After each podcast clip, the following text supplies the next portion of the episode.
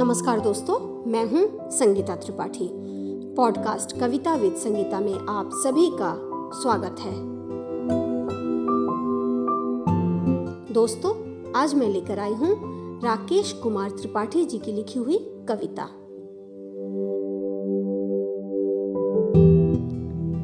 तो चलिए सुनते हैं राकेश कुमार त्रिपाठी जी की लिखी हुई कविता।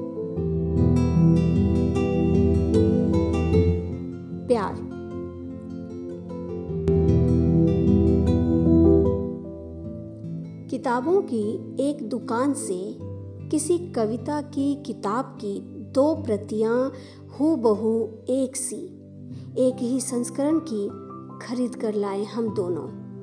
और पढ़ते रहे देर तक। एक किताब तुम्हारी, एक किताब मेरी। हु बहु एक सी नहीं, एक ही। एक साथ सफ़े पलटे, एक साथ वाह वाह करें, एक संग ही। आहें भरे।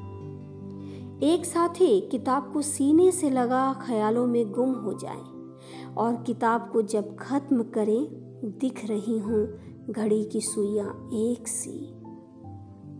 यही प्यार है। यही प्यार है। नहीं।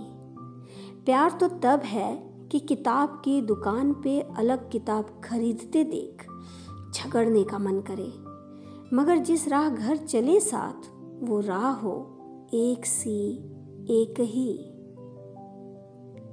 जिस कमरे में बैठ पढ़े वो जुदा किताबें, वो कमरा हो एक सा, एक ही।